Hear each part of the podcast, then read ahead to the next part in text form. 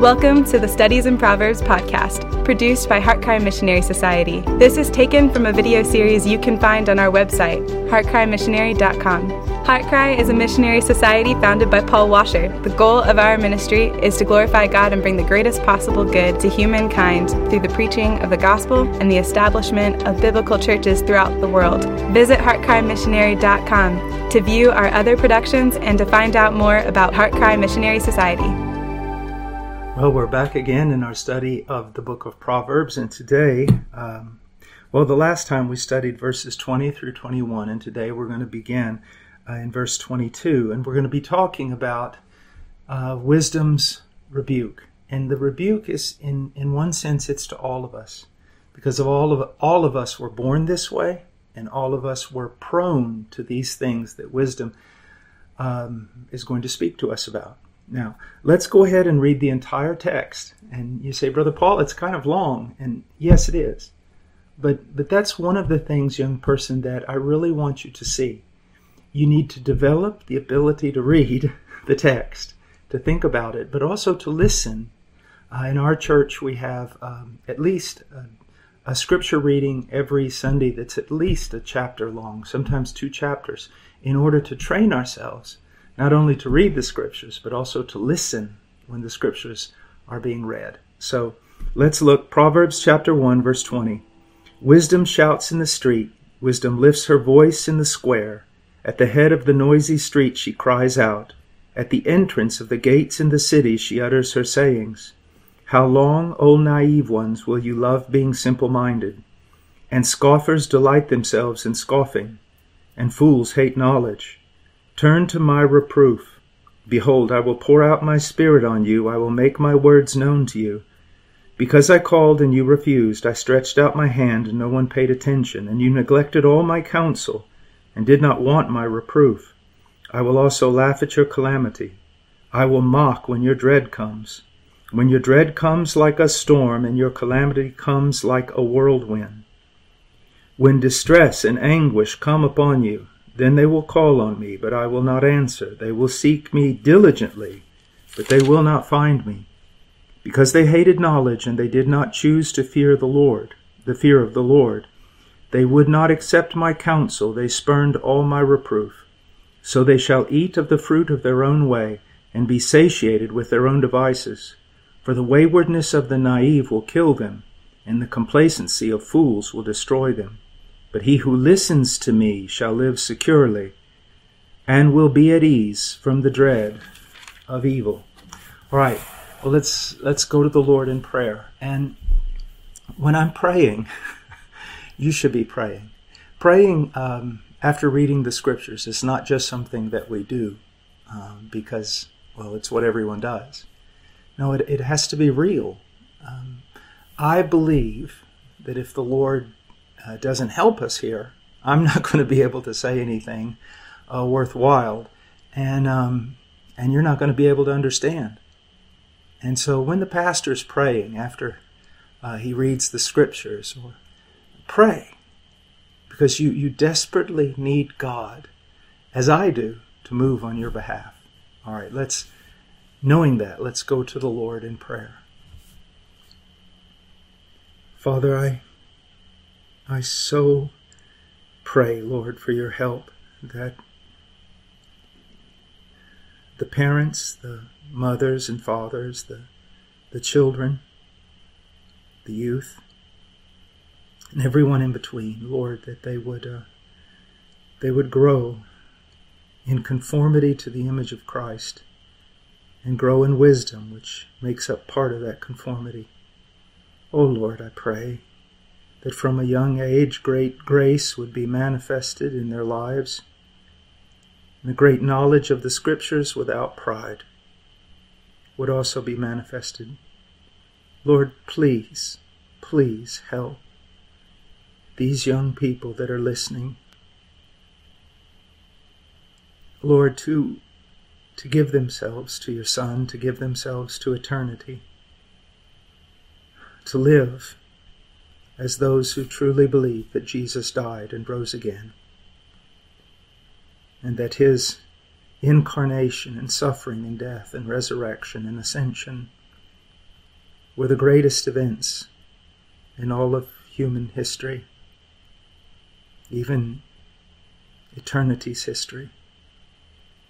Lord, please give them the gift of love for your Son, esteem for your Son. In Jesus' name, amen. Now, in verse 22, we have some pretty, pretty hard language from wisdom, but we need it. Trust me. No one likes to be uh, told that they're wrong or that they're prone to foolishness or that they need to be careful. No one likes being warned.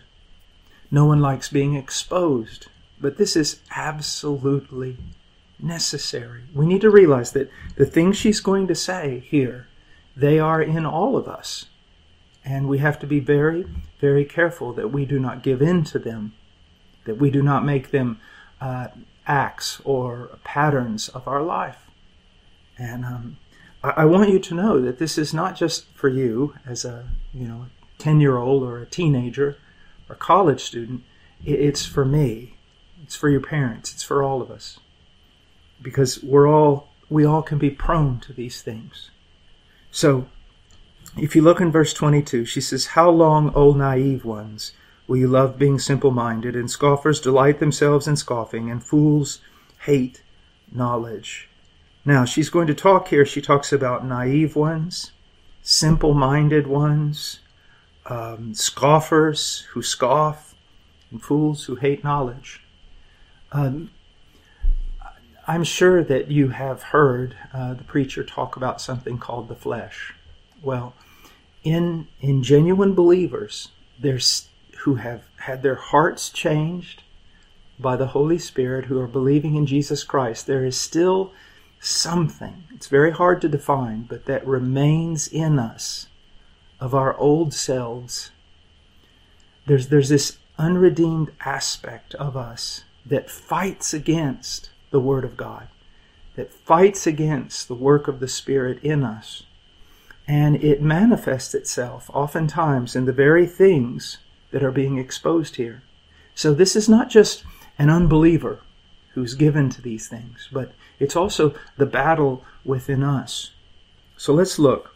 First of all, she says here in verse 22 How long, O naive ones, will you love being simple minded? Now, she's talking to naive ones. Another way of putting that is simple ones or uh, a simpleton. Now, um, there is there is a way in which the word simple applied to a person is is a very good thing. That they're not complex, they're not ever changing, but they're always the same person. They have a, a consistency to their, their nature and their attitude, their disposition and their actions. So when we say a person is simple in that way um, and not complex, that's a very good thing. But here, I've written down here a definition. It's talking about a simpleton, a naive person, a, uh, a simple person, is an uninstructed person who does not have the moral preparation to understand the complexities, complexities of a matter and make a proper decision. And also, this person is easily deceived or easily swayed. Now, I want to go back. That's a big definition. So let's go back for a moment and look at it. An uninstructed person. You weren't born with wisdom. You weren't born just being clever. Now, you were born maybe thinking you were clever and thinking you were wise, but I can assure you, the Bible tells you that wisdom is something we acquire. It's not something we're born with, it's something we acquire. So if you have not instructed yourself in wisdom, if you have not been instructed in wisdom, guess what? You're a simpleton. You're naive.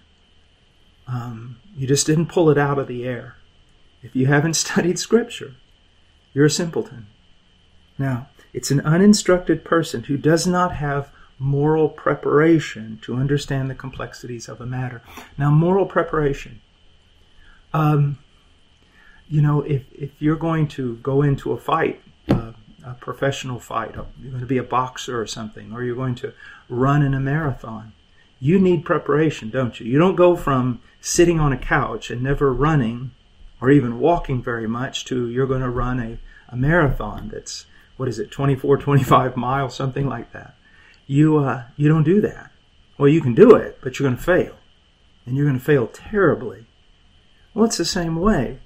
Don't just think you're going to walk out there in life and start making good decisions. You're not going to do it. Not without moral preparation. It's, it, you, are you getting me here? I dare you to come over to my house. I'll put, let's say, 400, I'll put eight plates on the barbell. That's 405 pounds, and ask you to deadlift it. If you haven't worked at deadlifting, you're not going to pick that up. You need to spend probably, unless you're very gifted, you need a couple of years to get to that weight. You're not going to make it. You need preparation. Well, young person, in your home, you need to be wise. But one day you're going to leave your home and you're going to see it is a vanity fair out there. It's, it's full of vanity, it's full of strangeness, it's full of, of sin, it's full of um, even a radical wickedness. And things are going to be presented to you. And if you don't have the moral preparation to, to deal with it, well, you're just not going to deal with it. You see, here's something. You can't you can't draw your convictions in the heat of the battle because you're going to fall. You have to have your convictions of what is right and wrong. You have to have those decided long before you enter into any moral battle. So, an uninstructed person who does not have moral preparation to understand, now look at this, the complexities of a matter. Now, some things are straightforward. Don't lie. Don't do this. Do do this. You know, the there's no real complexity to it. But then there are other decisions that have to be made. Should I leave this job for another job because it pays more? Well, obviously, because it pays more. Well, no, maybe it's going to take me away from the people of God. Maybe it's going to take me away from my ability to raise my children. Yes, I will have more money, but I'll have less time. You see, there are complexities. And you need to understand how to deal with those and that's what the book of Proverbs is for. So, an uninstructed person who does not have the moral preparation to understand the complexities of a matter and make a proper decision. You know, decisions are difficult when you get older, but also decisions can literally change the entire course of your life. One simple decision can change the course of your life. Also, one simple decision that is bad can erase a hundred previous good decisions. You see? Again, you shouldn't be paralyzed with fear about living this life, but you should realize you're walking in a field full of landmines. Now, if you have wisdom, you'll be able to navigate them, but you need wisdom. And a person who is uninstructed is also easily deceived and swayed. Um, yes. Um, I, I, I, don't know who it was that said it. It wasn't me. It may have been Barnum from Barnum and Bailey, but he said there's a, what was it? There's a fool born every minute and two that are born to take his money. And um, I don't know if I got that correct, but the idea, I think you understand it. Um, people are crafty, and the devil is is shrewd very shrewd. And uh, now I want you to know there are a lot of good and helpful people out there, but there are also a lot of people who care not a bit for your soul, for your life. They only want to use you, deceive you, sway you. And you need wisdom to be able to look through that facade, that mask that they're wearing. Uh, look through that thing they're promising and realizing it's not life, it's death. And young person, let, let me share with you something. Anytime you have to compromise your convictions and do something other than the Word of God, the door you're passing through is a door that passes through unto death. Now, you say, Brother Paul, this started out a few lessons ago as a very nice, quaint study on wisdom. Well, what I'm trying to get you to see is wisdom is not just something that, well, we like being wise. This is a life or death situation. And so be very, very careful. It says they're simpletons or naive, but then she goes on. Look what it says. How long, naive ones, will you love being simple minded.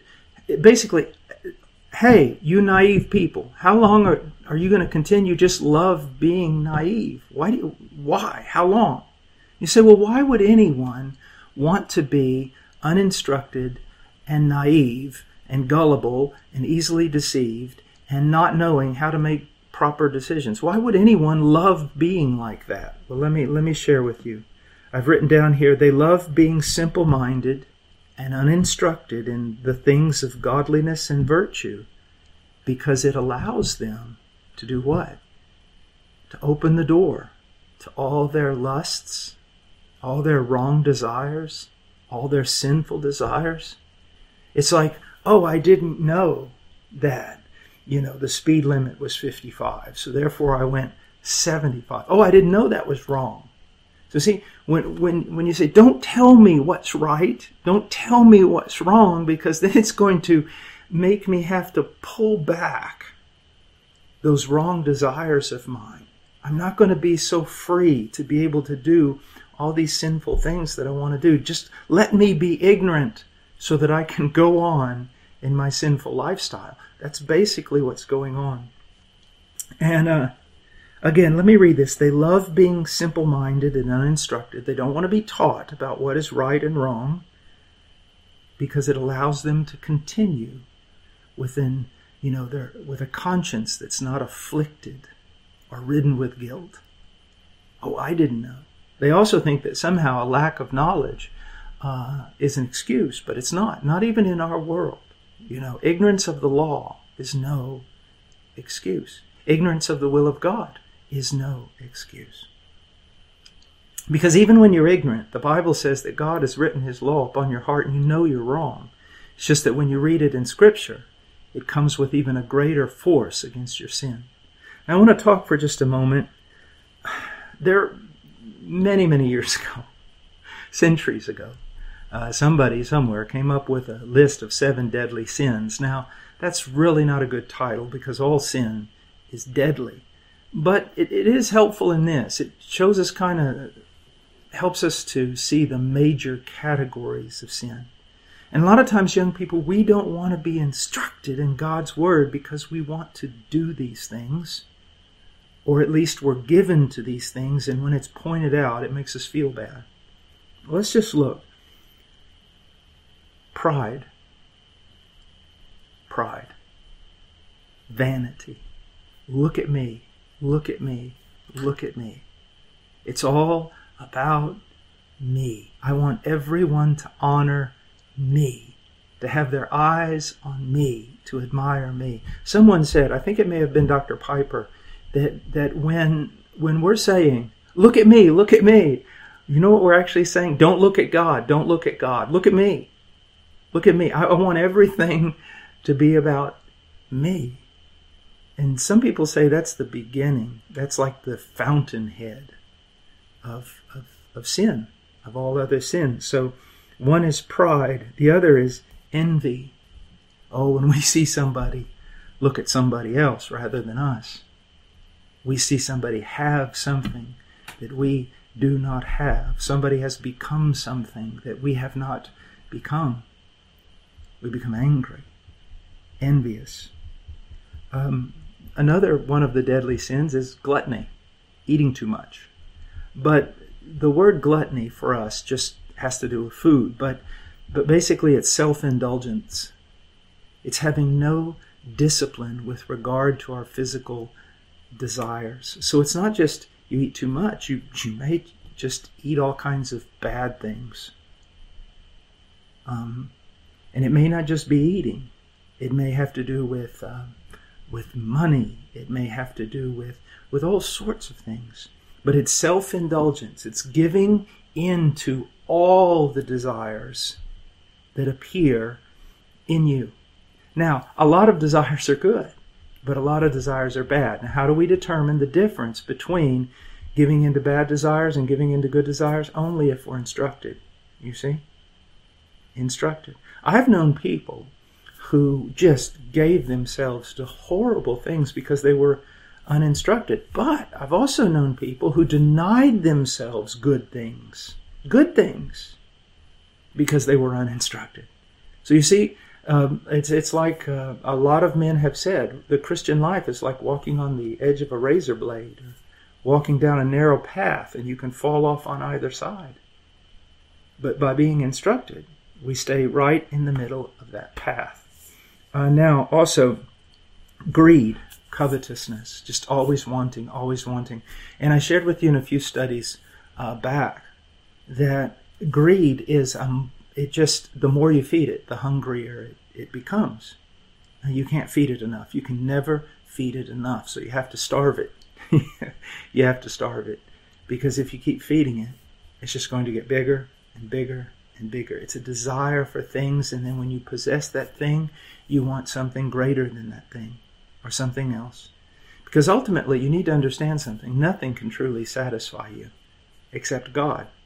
And so, so many people, because they've rejected God, they're over here just consuming and consuming all these things that just causes them to want more, but never satisfies them. Then there's lust. Lust, how can I best describe this? It's it's looking at a person and, and it, lust in a lot of ways young person is a lot like murder you say well how is it murder you're looking at a person and you it's like you no longer see them as a person. You've killed their personhood. And now they're a thing just to be used by you. And and that is wrong. That is so wrong. It is so demeaning to the other person. Um, we need to love people and we need to respect people. And that is the very opposite of lust now, we go on. Sloth. Sloth. And I'm not talking about the two toed animal or whatever in South America. Uh, slothfulness. And young person, maybe you need to listen to this. Go in your room right now. Just stop the video for a second, pause it, and go in your room. What does it look like? That may tell you how slothful you are. Um, what are your chores? Write out a list right now. What do you contribute to the house do you do the dishes after dinner? Do you clean? Do you vacuum? Do you mow the yard? What, what do you do? Do you wash your own clothes? So I've never heard of such a thing. Well, I need to talk to your parents. Um, slothfulness. And let me just go off here for just a second on this. That um, look, if you're if you're six or seven years old or somewhere around there, headed towards eight, your mom should not be cleaning your room. Your mom should not be picking up after you. And mom, dad, listen to me. Um, you want to give your child a uh, correct view of themselves. You want them to uh, think well of themselves. You don't. They don't learn to think well of themselves because you just stand there and tell them that they're that they're worthy of thinking well of themselves. You give them things to do. You give them jobs according to their age and allow them to begin to take care of themselves, to make a way for themselves. Sometimes, I mean, I see these, you know, 16 year old boys that, that can't clean their room. They're, it's pathetic. And then, parents, you need to strap down on this because you're not helping them by doing everything for them. Slothfulness. Here, just listen to me. Um, Remember the parable of the talents? You know, it's, it is spiritual, but, but its application, general application, goes far beyond. You know, God has given us all certain talents, and, and how are we going to use them? How are we going to develop them? Or are we just going to be lazy? Is that it? Is that just get by? You see, we're all always to be improving, to preparing always so that we can do more and more and more. And uh, it brings a great joy to see achievements, to read books you've never read, to develop knowledge in certain areas that you didn't know about, to grasp great truths of Scripture. Uh, discipline and, and a lack of slothfulness, a labor, a diligence to improve our character. All of it requires effort. And the, the more you give yourself to laziness, the more lazy you're going to become and the more you give yourself to, to work, uh, the more you're going to appreciate work. Uh, my father, um, the one thing that I think I most appreciate about what he did for me was he made me work all the time. All the time. And no, I didn't like it that much, but now it has had an impact on my life over all these years. He died when I was 17, but and, and right now I'm 58, and uh, it's impacted all those years. I've never been that smart, but I can work. And so, young person slothfulness is a very, very deadly sin. And then finally, anger. Anger is, is basically you didn't get your own way. Or another way to say it is unmet expectations. You expected something and you didn't get it, and you're just mad. People didn't treat you like you thought you needed to be treated. You didn't get what you thought you ought to have gotten. And uh, that's idolatry. That's self idolatry. Now, there is a righteous anger when you see injustice being done, especially toward others who are weak. We'll talk about that. Proverbs talks about it. But most of our anger comes from the fact that we didn't get our own way. Well, we sure didn't get as far as, as what I wanted to get, but that my point is not to get through these lessons in, in a few minutes and then say I did a study on Proverbs. Uh, my my point of doing this is the same. It's the same reason I did it for my own children. It's because I, I want to see. I want to see you prosper and unto the glory of God. All right, so we'll be right back here in our next lesson. Uh, God bless you. Thank you for listening to the Studies in Proverbs podcast produced by HeartCry Missionary Society. Visit heartcrymissionary.com to view our other productions and to find out more about HeartCry Missionary Society.